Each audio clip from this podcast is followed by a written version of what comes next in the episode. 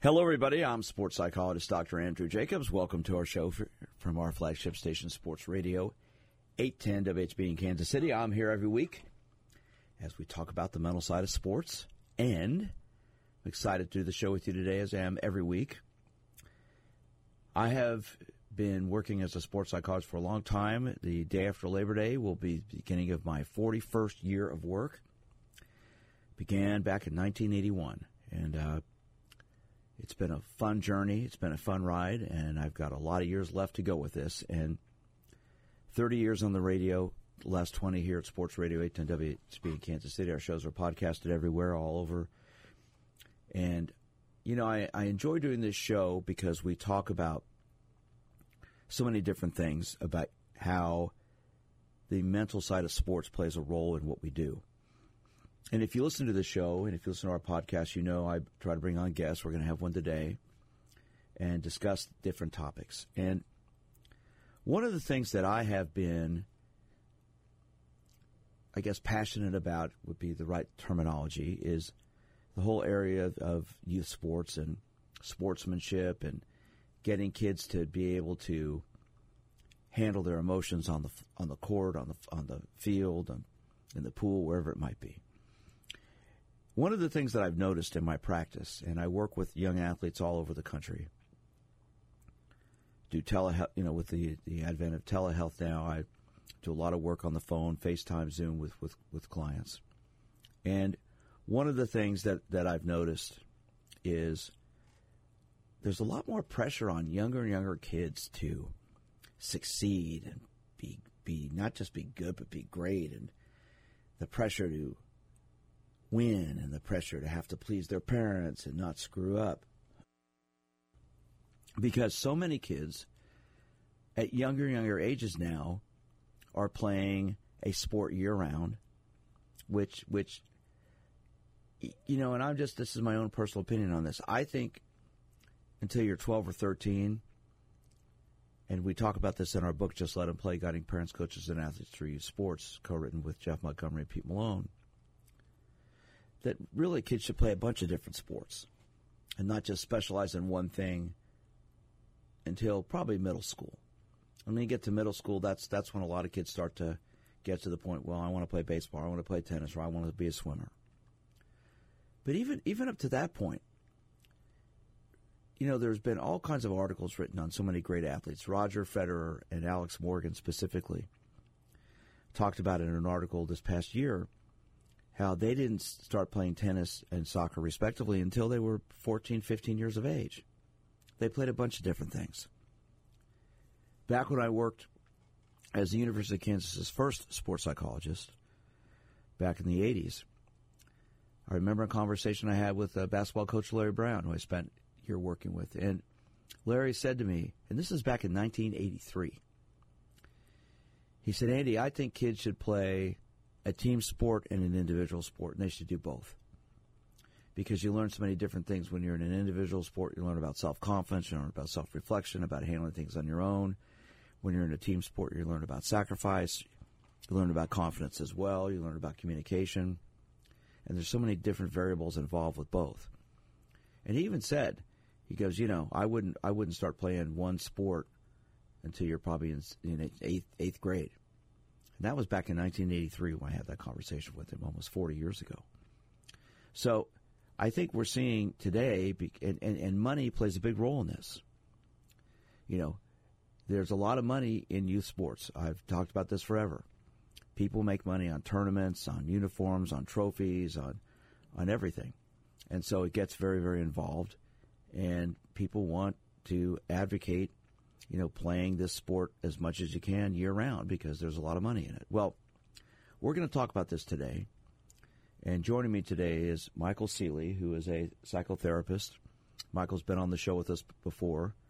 And now, Michael, you are no longer in the Bay Area. Is that correct? Good morning, Dr. Jacobs. That is correct. I am in Naples, Florida. Lucky you. It's one of my favorite places yeah. to be. Why, why'd you move down? I, I can't. I, I don't need to question why you moved down there. It's awesome down there.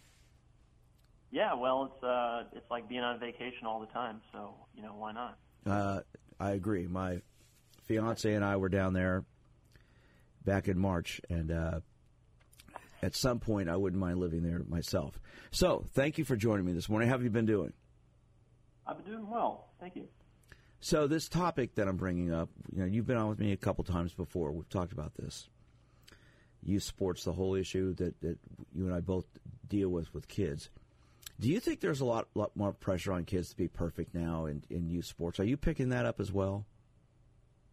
Absolutely, yeah. I think uh, you know what you're talking about. You know, the money in youth sports. Uh, a lot of you know parents are way you know over serious about it. Coaches are pushing athletes a little too hard. Yeah, there's a lot, a lot of that going on. So, what are we going to do about it? I mean, I, I, as you know, as therapists, you and I deal with the after effects or the I mean the after effects, the, the constant effects of this stuff. And I have kids that come in all the time. I had a young lady who was a soccer player on on a couple days ago in my office. She's a high school student, 4.5 GPA. Um, this weekend, she's doing two camps around the country, trying out, uh, you know, showcase camps for soccer, and one's in Michigan and one is in Texas. And she's she was in Michigan one day and Texas the next. Uh, is this getting a little ridiculous? You think, or, or what's your opinion on that? Well, I think the you know certainly the the outside events, if you're putting a lot of pressure on the athlete, there's a lot you know overscheduling things like that can have a detrimental effect. But you know really what's important is the athletes and the, the coaches and the parents' belief about failure or their belief about sportsmanship or belief about competition. So you could have, uh, you know, one kid who's doing a lot of that, and if the belief is that it's okay to fail from time to time, learn from your mistakes, um, it's the spirit of the competition that's, that's most important as opposed to me winning or my team winning. I think that's really the important thing. If uh, you know we can teach as coaches, psychologists, parents, etc., if we can teach the younger athletes that those higher levels, higher kind of beliefs of sports is about the spirit of competition, about um, sportsmanship, and about growth and things like that. That can really take the pressure off of the, the youth athlete there. Why do you think we've gotten to that point? Why have we gotten to the point where all this pressure is on kids like this? Yeah, I, I think unfortunately it's a lack of awareness, uh, especially I don't want to put all the blame on the coaches um, or the parents, but this lack of awareness about um, kind of transference, you know, psychological term that, that transferring the coach's sort of desires onto his or her team. You know, if if my players, I mean, that possesses my players or my team loses that, that I feel bad. When it's more, you know, the focus is on the coach's ego or the parent's ego the parents, you know, like your classic little league dad who didn't quite make it in little league as a kid and then put it all on his own kid. Um, I think there's just some general lack of awareness for you know among um, coaches especially, and giving coaches maybe some courses in uh, sports psychology. Honestly. Well, I agree with you on that. And, and last week, my show touched on this specific issue that I think coaches should have a practice every couple, every two, three weeks where they don't practice their sport. They just have a, a talk session and just talk about how you how are you doing, how are you handling things in light of COVID and the pressures and everything we're dealing with today. I think something like that can be helpful to get kids to talk about what's going on, and they can bring up topics like pressure and per- perfection and things like that, winning and losing.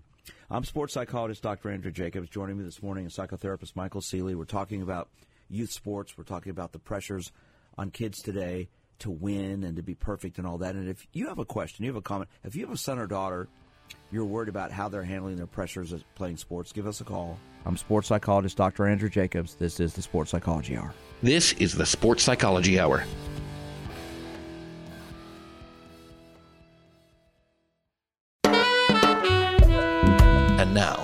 State of Play with former Washington, D.C. Mayor Sharon Pratt. Our topic today access to capital in communities of color, especially the African American community. And now JP Morgan Chase has made a commitment of $30 billion to help bridge this wealth gap. But no matter how you cut it, no matter how you look at it, it appears it's a staggering challenge. There is still significant resistance. And I think sometimes people forget the role of African Americans in our capitalist system was to actually be the capital, something that was bred and bartered. And that is a tough starting point to try to catch up and to have any parity in the 21st century. For more, watch State of Play TV Saturdays and Sundays at noon, 11 Central on the Black News Channel, or go to State of Play TV on YouTube. Let's be honest. The National Symphony may not be in his future, but he wanted to try violin. So you said yes because you love him. And if you love him that much, love him enough to make sure he's buckled up and in the back seat. Find out more about keeping your kids safe in your vehicle at nhtsa.gov slash the right seat. Show them you love them. Keep them safe. Visit nhtsa.gov slash the right seat. Brought to you by the National Highway Traffic Safety Administration and the Ad Council. America, your children have an amazing superpower. They can help save lives by not having play dates. That's right. By replacing get togethers with virtual play dates and video chats, they can help slow the evil spread of germs. And if your superheroes do go outside, make sure they continue their superhero wing by staying six feet away from others to protect everyone in America land. Find out more at coronavirus.gov. A message from the CDC and the Ad Council. Hey, Dad, how do airplanes fly? What's in this box? Can I touch this? Where does sand come from? Is this tree good for climbing? What happens if I mix these two things together? How are babies made? What does this thing do? Kids are curious about everything, including guns. Talking to them about gun safety in your home is a good first step, but you can do more. Always keep your guns locked, unloaded, and stored separately from ammunition. Storing your guns securely is the best way to prevent family fire, including unintentional shootings. For more information on safe gun storage and ways to keep your family safe, visit endfamilyfire.org. That's endfamilyfire.org. What do we keep in the attic? What's this thing called? Can I ride my bike backwards? Like I said, kids are curious. It's up to us to keep them safe. Brought to you by End Family Fire, Brady, and the Ad Council. One in three adults has prediabetes. One in three. That means it could be you, your football buddy, your football buddy, or you, your best man, your worst man, you, your dog walker, your cat jogger. While one in three adults has prediabetes, with early diagnosis, prediabetes can be reversed. Take the risk test at doihaveprediabetes.org. That's doihaveprediabetes.org. Wait, did they just say one in three adults has prediabetes? That's 33.33333% of adults. That means it could be me, my boss, or my boss's boss, or me, my favorite sister, or my other sister. That's seven members of my 21 person romantic book club. Wait, the one in three could be me, my karaoke partner Carol, or ugh, my karaoke enemy Jeff. I'm gonna take the risk test at doihaveprediabetes.org. Brought to you by the Ad Council and its pre diabetes awareness partners. This is the Sports Psychology Hour. Hello, everybody. I'm sports psychologist Dr. Andrew Jacobs. We're on the Leader in Sports, Sports Radio 810 WHB here in Kansas City. Our shows are podcasted throughout the country and replayed in a number of cities throughout the week. And joining me today is Michael Ceely. He's a psychotherapist in Naples, Florida. And as I said earlier, lucky him to be down there. Um, Michael, you know, we're, we're talking about perfectionism in, in youth sports now. And I'm seeing more and more kids when when they come in we start talking about different things, I'll I'll ask their parents. And the way I, I work with, with young kids or young athletes is I'll meet with the parents first in the first session, and then I'll bring in the uh, young athlete towards the second part of the session, and the four of us or three of us, depending on how many parents are there, sit down, talk about things. And typically, I get a lot of parents say, you know, my, my daughter's a perfectionist. She's got to do everything right. And if she doesn't do it right, she gets really upset at herself. And then I'll ask this young athlete, who have you ever met who's perfect? And they, they sort of stop and go, well, nobody. And I go, well, then if nobody's perfect, why are you trying to be that what, that way? And it's interesting the looks on their faces because a lot of them sort of smile and a lot of them sort of laugh. Oh, yeah, well, I guess that doesn't make sense. I mean, d- d- d- does that click with you as well? Yeah, absolutely. And um, you know, in my work with athletes, I, I listen to I listen to their talk about, say, if they describe a, a victory or a failure, especially a failure. You look for words like always, never, sort of this uh, know black and white kind of thinking that um, you know, for example, you might have a say like a little league um, little leaguer who's saying, you know, I always strike out or I never get a hit, and this, these are some telltale signs of perfectionism. And you know, the kid's getting it from somewhere. We aren't, uh, Well, yeah, that was going that that was going to be my question. Where do you think it comes from? Because I, I I know playing sports my whole life, I would always get ticked off if I'd make a mistake or double faulted in tennis or struck out or missed a shot. But you keep playing. Right. Yeah. So it's coming from well your your usual sources. So it could be could be parents, could be coaches, could be you know the media. It's it's part of the you know, the sports culture as well. And um, so, like I said, you know, kids aren't aren't born thinking that they're you know perfectionism is the way to go. They they learn it from somewhere, and um, it's really up to I think really the coaches to take a lead on that and um, start to tear apart perfectionism and, and get more into uh, excellentism, if you will, something like that. I like I like that term excellentism. Yeah, that that's a good one. I haven't heard that before. I may I may uh, you might trademark that. That's a good term. Well, Uh, I stole that from someone else. Oh, okay. Well, well, maybe they haven't trademarked it yet. You can you can steal it. Um, my producer Blake Schneiders is laughing over there on the other side of the glass, listening to that. Um, you know, um, parents today, I, I, I have contact with so many different parents, and of course, they want their kids to succeed and be happy and enjoy what they're doing. And for a lot of them, you know, we'll talk about this whole idea of, of winning and per- perfectionism and all that. And for many of them, they'll sit there and say, "Look, I only want my kids to be happy."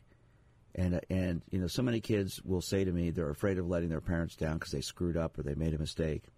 And we'll have a meeting with the parents, and for many of the parents, they look at their kids sort of in a flabbergasting way, like, "I've never said that to you. Why do you feel that way?" Well, I'll see you on the sidelines when I make a mistake. You'll sort of, you know, frown or scowl or look down, shake your head. Then sometimes after a game, you'll you'll be up, you know, we'll talk and you seem upset at me because I made a mistake. So I think so much of this starts really with the parents. I think our in our book, our third chapter is called "Embracing Failure Can Lead to Fun," and uh, several months ago I, I did a show about that. And Blake will remember the caller we had when I talked about you know losing. Blake, share with uh, Michael what that guy said. Blake likes to talk about this. Well, the the caller decided to get on and basically thought that what we were talking about here was teaching kids, uh, and and for kids out there, earmuff it real quick, but teaching kids, uh, for lack of a better word, how to be. And that's exactly the term that he used. And then he hopped off the phone real quick because he didn't actually want to elaborate on the comment or have a, a real conversation about that because that had nothing to do with what, what we were talking about. And as a former athlete, there's a difference between being okay with losing or, or you know coddling children and teaching them how to learn from a loss. Right. I mean, Michael, Yeah. how would you respond to that then? Yeah, I think that's. I mean, that's right on. So just because you are uh, cognizant of you know teaching kids um, how to handle failure in the proper way doesn't mean that you're you know encouraging failure or encouraging not being excellent or or something like that. So I think there's this there's this sort of backlash against uh, recent developments in, in sports of of you know being more of an excellentist as as opposed to a perfectionist. There's a backlash. Oh, you're teaching our kids how to be losers. And it's like, well, no, we're teaching kids how to handle adversity because there's no athlete or team who's you know ever won every single game or match or Well, whatever. well what's the? What, do you remember the last uh, NFL team to have a perfect season? Ha. No, I don't think so. Well, you you better because you're in Florida. It's the '73 Miami Dolphins, so you better remember that Oh. one. Okay. All right. They were 17. They were 17 and 0. So no NFL team has had a perfect season in terms of winning every game since then.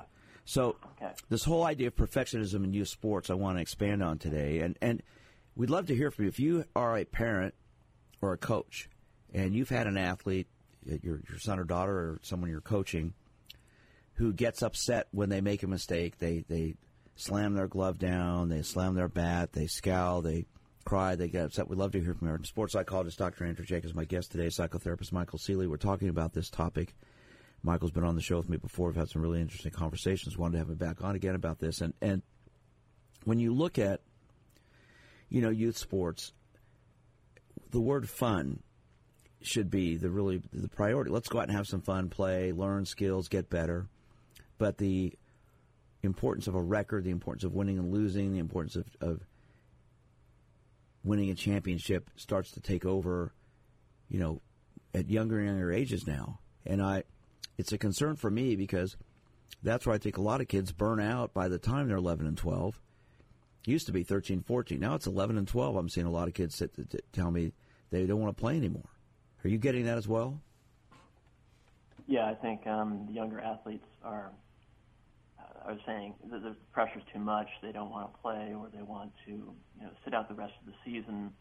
And it, it gets back to that perfectionism that um, the fear of failure or the fear of any kind of loss or dealing with that failure is just too much, and they they just want to you know want to tap out. Um, that gets back to we need to teach kids, and we meaning uh, coaches, psychologists, even parents, that um, failure is something that's just normal in life, and it's it's okay when it happens. It doesn't mean that you're a bad person. You just really need to, to emphasize that that more. What's your definition of failure, Michael, real quick? How would you define it? Well, that's a good one. Put me on the spot here. Why Um, not? Why not? That's why we're on Yeah, the right. radio. right, right. Yeah. So definition of failure. Uh, gosh, um, I would say that it's um, you know giving up completely. Giving up completely would be would be my definition. So you know if you if you make a mistake in your sport, an error, or you fall down or whatever, it's it's the not getting back up would be the failure. But then again, you know, I don't want to put pressure on athletes there too, because there are athletes who quit for a time and come back. But um, I, I think that's basically it. And- Well, let's let's let's expand on this after our break here because I, I want to talk about that because mine's a little bit different than yours. But we'll see what that is. I'm sports psychologist Dr. Andrew Jacobs. My guest today, psychotherapist Michael Ceely. We're on the Leader in Sports, Sports Radio 810 WHB. I'm sports psychologist Dr. Andrew Jacobs. This is the Sports Psychology Hour. This is the Sports Psychology Hour.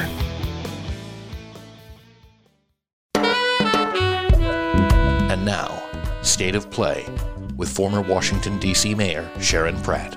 the status of black women in America. A lot of people say, well, why do you need to talk about it?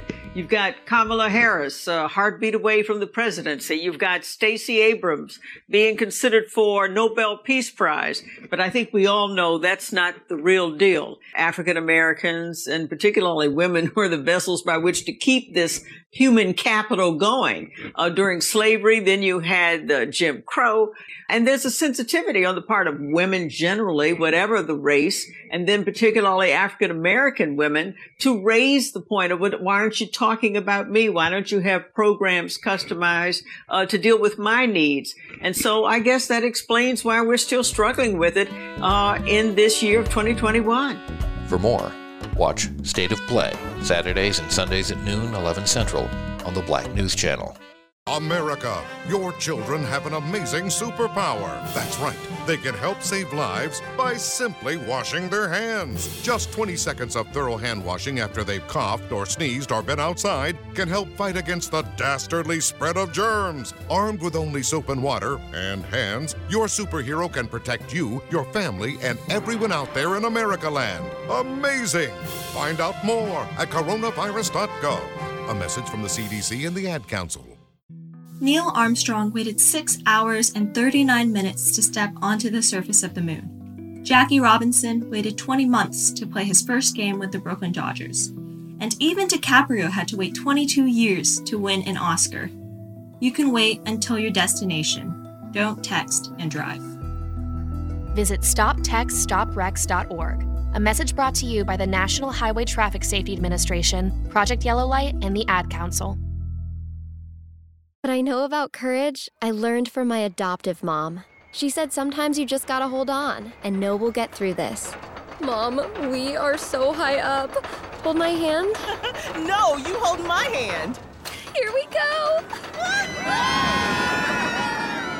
Learn about adopting a teen from foster care. You can't imagine the reward. Visit adoptuskids.org to find out more. This message is brought to you by Adopt US Kids, the U.S. Department of Health and Human Services, and the Ad Council.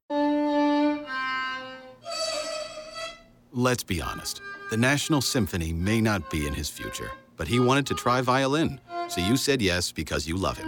And if you love him that much, love him enough to make sure he's buckled up and in the back seat. Find out more about keeping your kids safe in your vehicle at nhtsa.gov slash the right seat. Show them you love them. Keep them safe. Visit nhtsa.gov slash the right seat. Brought to you by the National Highway Traffic Safety Administration and the Ad Council. Hey, Dad, how do airplanes fly? What's in this box? Can I touch this? Where does sand come from? Is this tree good for climbing? What happens if I mix these two things together? How are babies made? What does this thing do? Kids are curious about everything, including guns. Talking to them about gun safety in your home is a good first step, but you can do more. Always keep your guns locked, unloaded, and stored separately from ammunition. Storing your guns securely is the best way to prevent family fire, including unintentional shootings. For more information on safe gun storage and ways to keep your family safe, visit endfamilyfire.org. That's endfamilyfire.org. What do we keep in the attic? What's this thing called? Can I ride my bike backwards? Like I said, kids are curious. It's up to us to keep them safe. Brought to you by End Family Fire, Brady, and the Ad Council. This is the Sports Psychology Hour. Hello again, everybody. I'm sports psychologist Dr. Andrew Jacobs. This is the Sports Psychology Hour from our flagship station, Sports Radio 810 WHB in Kansas City. Joining me today is psychotherapist Michael Ceely down in Naples, Florida. And yeah, they're, they're, that's a good song. Thank you, Blake. Winning, losing, success, failure. What is it? We're talking about youth sports, perfectionism in youth sports. And before our break, we were discussing the topic failure. So, Michael, expand a little more on, on what you see failure being in sports. Yeah, so thinking about failure, it's a tricky term, right? So, because failure can be, you know, an opportunity along the way to, to actually level up and learn from mistakes, um, part of the process of success, if you will. Um, when I was just before our break, I was talking about failure. You know, the ultimate failure would be, you know, giving up completely. Um, but that's uh, again, it's a tricky word because there's always an opportunity in the failure to to learn something from from the mistake. Yeah, my my feeling about failure when I when I talk with, with young athletes, especially or, or prof- I, I just had an NFL player in my office a couple days ago. We talked about this. What you know, he wants to be successful at everything he does, but you know he's he's going to make a mistake once in a while. It's part of the game. So it's how you how you handle that, overcome that, and and move on. I mean, when you're a professional athlete, you're in, or a college athlete for that matter, you're on TV. Everybody sees what you do, and if you make a mistake, everybody notices it. Everyone expects you, especially especially at the professional level, to succeed so much of the time.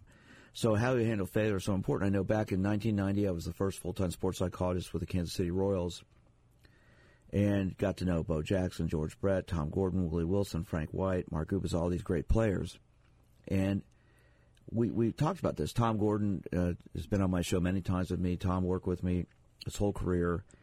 He had at the time the major league record for 54 saves in a row, and but number 55 blew out his elbow to have Tommy John surgery. So, you know, he, he, he even said to me, you know, some people said, how could you how could how come you didn't get 55? Well, my elbow blew out. Well, what was wrong? Well, you know, it happens. Well, he came back from that and pitched another 10, almost 10 more years and was very successful at it. And the whole key thing with any sport is you're going to make a mistake. And so I think teaching kids at young ages not to be scared of that or afraid of that, but to accept it, you know, not, not it doesn't mean you have to like it, but to understand it's part of what's going on. And I, I think there are some, and, and I get this with a lot of athletes I see, Michael. I, I, I get from some of them that if they make a mistake, their coaches get it. part of the problem. I think with this is, is coaches' reactions to young kids and parents' reactions as well. But let's focus on coaches for a minute. When when an athlete makes a mistake or screws up, then the coach will get upset or scowl or kick the dirt or throw something or whatever. And then what what's the effect on that young person? Yeah, it's a great point. Coaches and parents, um, especially coaches, um, need to model um, outward behaviors so that you know kids are like sponges; they pick up on everything. And so, even if the coach, uh, you know, has a good talk, uh, good sportsmanship, hey, let's go out and have some fun today, and really talks a good game, but during the game gets upset, you know, maybe yells uh, at the ump or something like that. The kids are going to notice all of that. So coaches need to be really cognizant of their, their outward behavior and the things they're saying, you know, in, in the heat of the moment. Yelling, okay. Um, let, let, let's hit on that for a minute. Because I get so many people who will say stuff to me about coaches yelling at their kids or yelling, you know, a, a young person will say, well, I'm afraid of my coach yelling at me because I screwed up. I mean, it's one thing if you're on the soccer field and you're way across the field, you got to yell something to them. That's not what we're talking about. I'm talking about yelling at someone when they make a mistake because a lot of young kids then take that the wrong way, don't they? Yeah, absolutely. The, just the, the tone is, is hugely important, especially for kids. If there's like an aggressive tone to your voice, and it doesn't mean you can can't have like a you know a psych a pep talk or something like that. But that angry tone, um, especially for the, the younger kids, is going to be perceived as you know you're mad at me or something like that. So really, tone is is really important for coaches. You know, I always say a good coach is a good psychologist. A bad coach needs a sports psychologist, and so much of the the impact that coaches' behavior has on young kids lays the groundwork for for how they handle success and failure down the road. And so for me, I think one of the key things that, that you mentioned earlier, coaches should have some sports psychology training. I, of course, I've talked about that forever. I agree with you 100%. What do you think the benefit of that could be for a lot, of, especially for young coaches with young kids? I think the benefit is, um, well, two ways. It helps the coach a lot deal with their own stuff. The coach might realize that, wow, I'm transferring all of my frustrations onto my kids you know, projecting that onto them so that really self-awareness for the coach that helps. And of course, the benefit to all their players is you're going to get a much more grounded coach who's really aware of, of say, the coach, the coach's own triggers, because coaches get triggered by stuff too, right? So that the coach can, you know, understand how to modulate his reactions uh, to anything, any frustration that's going on as well. I'd love to hear from you if you're a parent or a coach We'd love to hear from you, Michael, and I would love to talk to you about it. If you if you have a athlete on your team who struggles with this whole perfection thing, when they screw up, they make a mistake, they slam their glove, they kick the dirt, they sulk, they get down in the dumps. As a parent or a coach, how do you handle it? I know, you know, when you, you go out to play a game, you want to. The goal is to win, right? Or should it be to go have fun, enjoy the experience, and if you win or lose, so be it what should the goal for young kids be, you think, in terms of playing sports? I, I don't think winning and losing should, should be avoided. I think you need to deal with it. But what should be the goal for a lot of young kids when they start playing sports? Yeah, it really depends on the age. I think you were talking about earlier, you know, like the, the younger the kids are, the more emphasis should be on, on fun. Um, and then when you get into the, the teenage years, you can kind of up the ante, you get a little more competitive. But yeah, you know, like um, Pee Wee League and baseball or you know T-ball stuff like that it needs to be really almost 100% fun. Then you can kind of you know mix it up. I think and get a little more competitive later.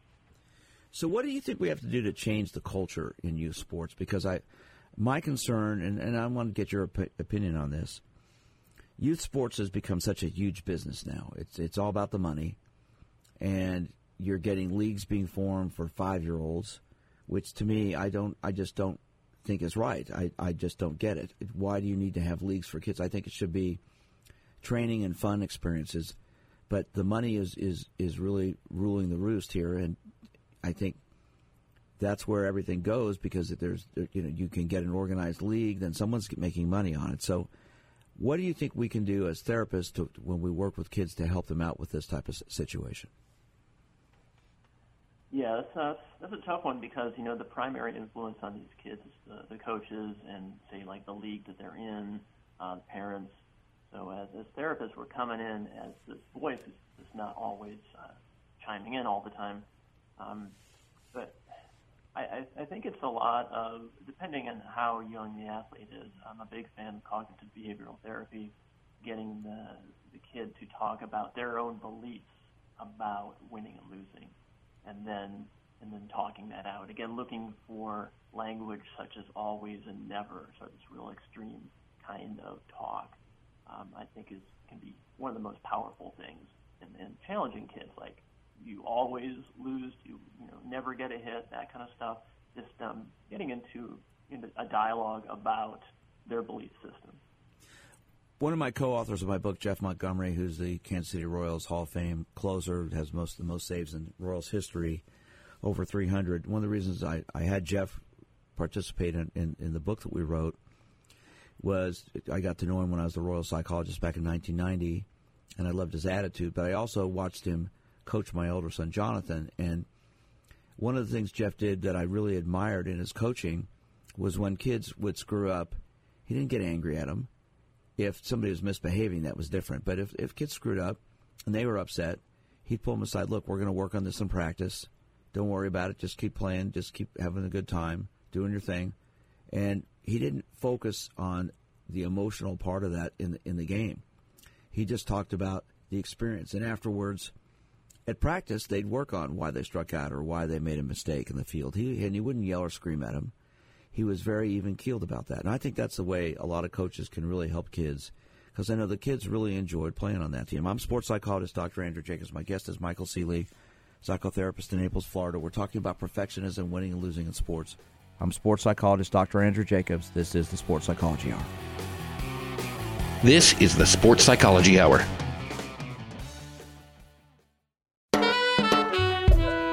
And now, State of Play with former Washington, D.C. Mayor Sharon Pratt. Our topic today black homeownership, or should I say, the abysmally low level of black homeownership in the United States today. Here we are in 2021, and black homeowners have not recovered from the foreclosure crisis of 2008. A white high school dropout is more likely to own a home than a black college graduate it's a dispiriting conversation. This notion of racism and resistance to black home ownership is so baked into the system. Uh, at least that's my takeaway. For more, watch State of Play TV Saturdays and Sundays at noon, 11 Central on the Black News Channel, or go to State of Play TV on YouTube. Right now, our country feels divided, but there's a place where people are coming together. I gotta tell you, I was nervous to talk to someone so different than me. Me too, but I'm glad we are. Love Has No Labels and One Small Step are helping people with different political views, beliefs, and life experiences come together through conversation, and it feels good. Wow, your story is so. Uh... Interesting? Yeah. When people actually sit down, talk, and listen to one another, they can break down boundaries and connect as human beings. At lovehasnolabels.com slash one small step, you can listen to amazing, life-changing conversations and find simple tools to start a conversation of your own. I know one thing. This conversation gives me hope. It gives me a lot of hope, too.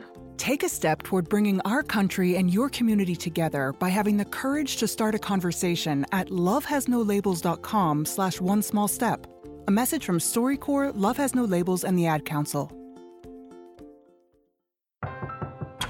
If a natural disaster comes knocking, how prepared is your family? You can't just close the door on earthquakes, floods, or hurricanes and hope they go away. That's why it's important to make a plan now. Ready.gov/plan has the tools and tips you need to prepare your family for an emergency. So if disaster shows up at your doorstep, you'll be ready. Visit ready.gov/plan and make a plan today. Brought to you by FEMA and the Ad Council. What I know about courage, I learned from my adoptive mom. She said sometimes you just gotta hold on and know we'll get through this. Mom, we are so high up. Hold my hand. no, you hold my hand. Here we go. Learn about adopting a teen from foster care. You can't imagine the reward. Visit adoptuskids.org to find out more. This message is brought to you by Adopt US Kids, the U.S. Department of Health and Human Services, and the Ad Council. This is the Sports Psychology Hour. Hello again, everyone. I'm sports psychologist Dr. Andrew Jacobs. This is the Sports Psychology Hour from our flagship station, Sports Radio 810 WHB in Kansas City. I'm here every week talking about the mental side of sports. And joining me today is psychotherapist Michael Ceely from Naples, Florida. We're talking about youth sports, perfectionism, winning and losing, coaching, parenting, kids. So, Michael, what do we do to help kids get through this? As a therapist, when you have a young person come into your office and they've got an issue with their emotions about failing or succeeding on the athletic field, how do you handle that? What do you do with them? Well, you know, I, I typically I, I realize that they're they're getting those kinds of attitudes from somewhere, right? And so I'll, I'll have a theory um, that is either the coach or one of the parents that's putting some pressure on. And honestly, it's just about 90% of the time that is that's the case. Um, and so I will ask you know, questions to the, the youth athlete. What is what does your coach say about this, or what does your parent say about that? And if I'm right about my theory, they're getting this from a parent or coach. The, the, the kid will realize that oh, there's there's a maybe an issue there, and it's not, you know, it's not all me. Um, that's typically what I look for. How do you, okay, how do you get them to become aware of that though? Because I think that's one of the key things. I had a, a young lady I worked with a couple years ago. She was a softball player. Now she's playing volleyball, and she was in last week uh, with her mom. I hadn't seen her in a while, and she's now, like I said, she's now a high school sophomore. But she saw me when she was in eighth grade playing softball, and she had a coach who ruined softball for. I mean, literally ruined it for her. And unfortunately, she started seeing me after it was too late because this guy. What happened was, and the parents are great people. Their their their whole goal with their kids is have fun, enjoy things, and and get better at what you're doing, and learn about how to deal with negativity. But this coach, what precipitated bringing her in to see me, was she was playing first base, and she got a double her first at bat. She got a double her second at bat. Then in the next inning on defense, the infield, one of the infielders threw the ball to her, and it went through her glove for an error, and the, the runner got the second. Well, the coach kicked the bucket he was sitting on, knocked the bats off the bat rack, the helmets off the bat rack, and he took her out of the game. Sat at the end of the bench and glared at her. And that was the end of her, her playing that game. And then she was devastated. And came in, we worked on this, and I told the parents, you need to sit down and talk with with this guy. Explain, look, uh, when you do this type of behavior, that's not good. Well, you know, they did talk to him, but his response was, "Oh, they have to learn how to win." And of course, what they ended up doing was, she ended up quitting that team, and she quit quit softball after that. So, what would you do in that situation if if they came in and saw you? What would you say to them? Well, I'd probably say the same thing that you did. You know, someone needs to talk to this coach, and you know, it really it comes down to really leadership in youth sports. Is that the we have this huge responsibility as coaches, parents, psychologists to, to really show and model good, you know, good effort and the value of the value of effort and the value of sportsmanship. So yeah, I would have done the same thing as you. That someone needs to talk to this coach. So here's the, here's the key thing with that, because as you're as you're responding, I'm, I'm thinking, okay, we both agree on that. But for a lot of people, well, when do I talk to the coach? How do I talk to the coach? What do I say to him? And what, what would you do? Because I'll share what I would what I suggest later. But what would, what would you do? Sure.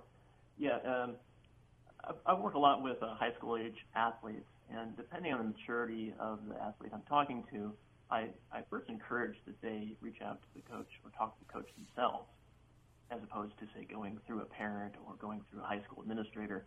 Um, that can be a great um, learning experience for the kid to not necessarily confront the coach, but voice their their concerns, and then take that step by step. Let me let me let me ask interject really quick. What age or about maturity level wise do you feel it's up to the athlete to maybe do the initial conversation rather than the parent?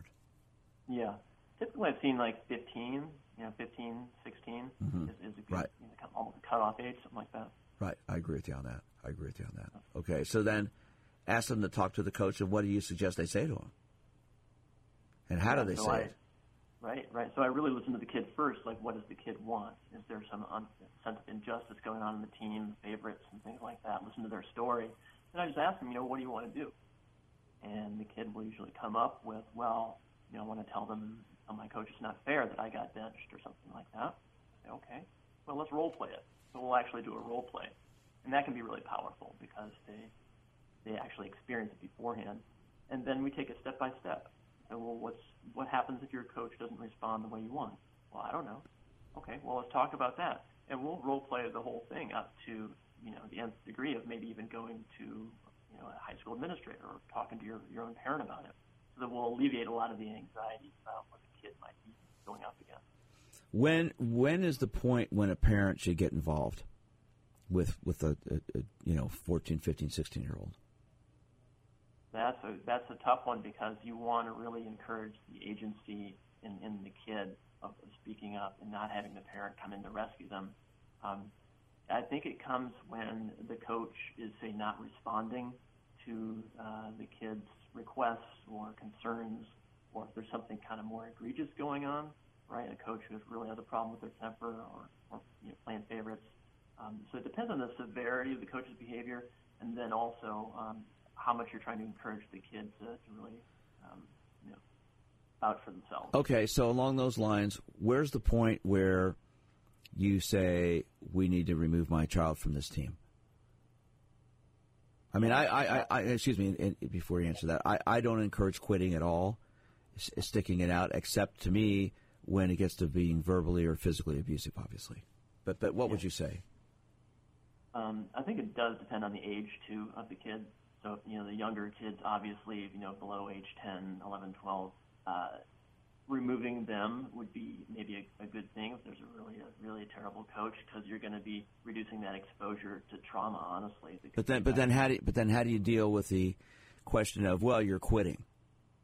Mm. Yeah, that it, depends on how you describe what that intervention is. Um, not that you are quitting, but um, maybe we're going to join a different team or or something like that. I mean, that, that's a tough conversation, especially with a young young kid, of what that action actually means. Yeah, I, I think it comes down to this, in essence, when there is any type of physical or verbal abuse. Obviously, physical abuse is obviously to see.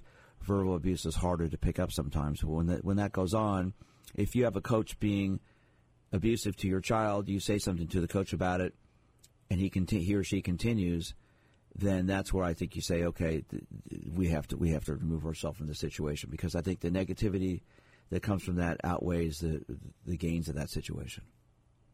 Yeah, that and um, you know escalating it too. So coaches are accountable; they belong to leagues. So if there's something really bad going on, um, you can escalate it, bring it up to you know the league level, even beyond that, and um, get a better coach in there. You, as a parent, you have a, a right to do that.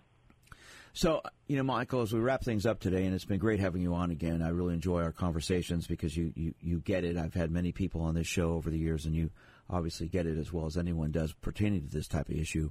I mean, youth sports to me is great. I, I love. I mean, anyone who's listened to me for for the thirty years I've been on the radio knows I, this is a sports psychology show. It's about sports. It's about psychology. I love sports. I love psychology, but I, I love helping people. That's why I do what I do, and I'm sure that's why you do what you do. And, and the key thing here is emotions are part of sport. Emotions are part of life.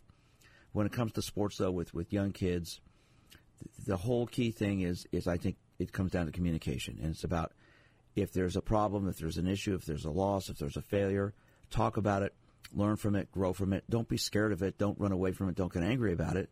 Teach kids that it's, it's part of what goes on, and if they learn to handle that, to embrace it, I think it's going to make them stronger as they move along. I, I 100% agree. You know, sports in its best sense can teach uh, young athletes how to handle the adversities of life. And if you do it the right way, you know, about sportsmanship and growth and all the positive aspects of it, then that's going to really prepare them for life. If you're going on the negative, that failure is a bad thing, um, that's unacceptable, then you're training the kids in the wrong way. Yeah, and I, you know, it, it's every team starts the season with the goal: we want to win our games, we want to do all this. But really, I think for youth sports and and quite frankly, the the pro athletes I work with, I just had, like I said, an NFL player in my office the other day. our goal for him is to, to focus on his effort, his execution, and have fun and do the best you can. Michael, I want to thank you for joining us today. If people want to get a hold of you, how can they reach you? Yeah, so you can just go to um, Ceely Sports, that's C-E-E-L-Y sports.com, and you can find out more about me there. Well, I want to thank you again for joining us. You'll be on again. Great comments, great great uh, points you brought up to, here today, and enjoy the weather down in Florida and stay safe. And thank you so much for being with us. Thank you. It's been a pleasure. I'm sports psychologist Dr. Andrew Jacobs. I'm here every week talking about the mental side of sports. Hope you enjoy the show. Our, our shows are podcasted everywhere. Just just go on your favorite podcast app and you'll find it. The Dr. Andrew Jacobs Sports Psychology Hour. If you want to get a hold of me, you can always reach me at my office, 816 561 5556. Send me an email at drj at winnersunlimited.com. Follow me on Twitter at, at drj sports psych. Have a great week. Stay safe. Take care. This is the Sports Psychology Hour.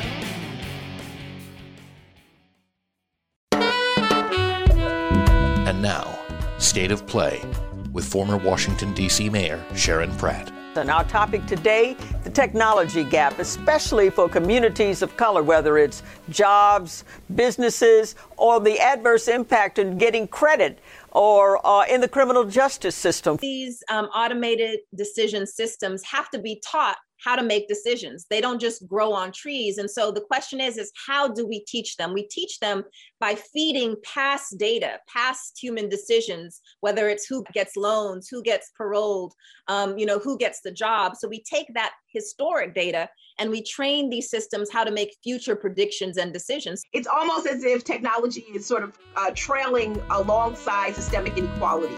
For more, watch State of Play TV Saturdays and Sundays at noon, 11 Central on the Black News Channel, or go to State of Play TV on YouTube.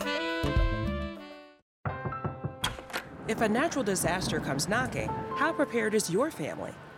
You can't just close the door on earthquakes, floods, or hurricanes and hope they go away.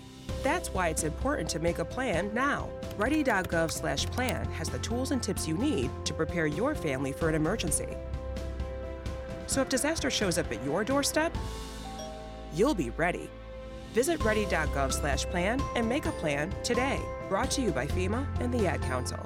America, your children have an amazing superpower. They can help save lives by not having play dates. That's right. By replacing get togethers with virtual play dates and video chats, they can help slow the evil spread of germs. And if your superheroes do go outside, make sure they continue their superhero wing by staying six feet away from others to protect everyone in America land. Find out more at coronavirus.gov. A message from the CDC and the Ad Council. One in three adults has prediabetes. One in three. That means it could be you, your football buddy, your football buddy, or you, your best man, your worst man, you, your dog walker, your cat jogger. While one in three adults has prediabetes, with early diagnosis, prediabetes can be reversed. Take the risk test at doihaveprediabetes.org. That's doihaveprediabetes.org. Wait, did they just say one in three adults has prediabetes? That's 33.33333% of adults. That means it could be me, my boss, or my boss's boss, or me, my favorite sister, or my other sister. That's seven members of my 21 person romantic book club. Wait, the one in three could be me, my karaoke partner Carol, or ugh, my karaoke enemy Jeff. I'm gonna take the risk test at doihaveprediabetes.org. Brought to you by the Ad Council and its prediabetes awareness partners.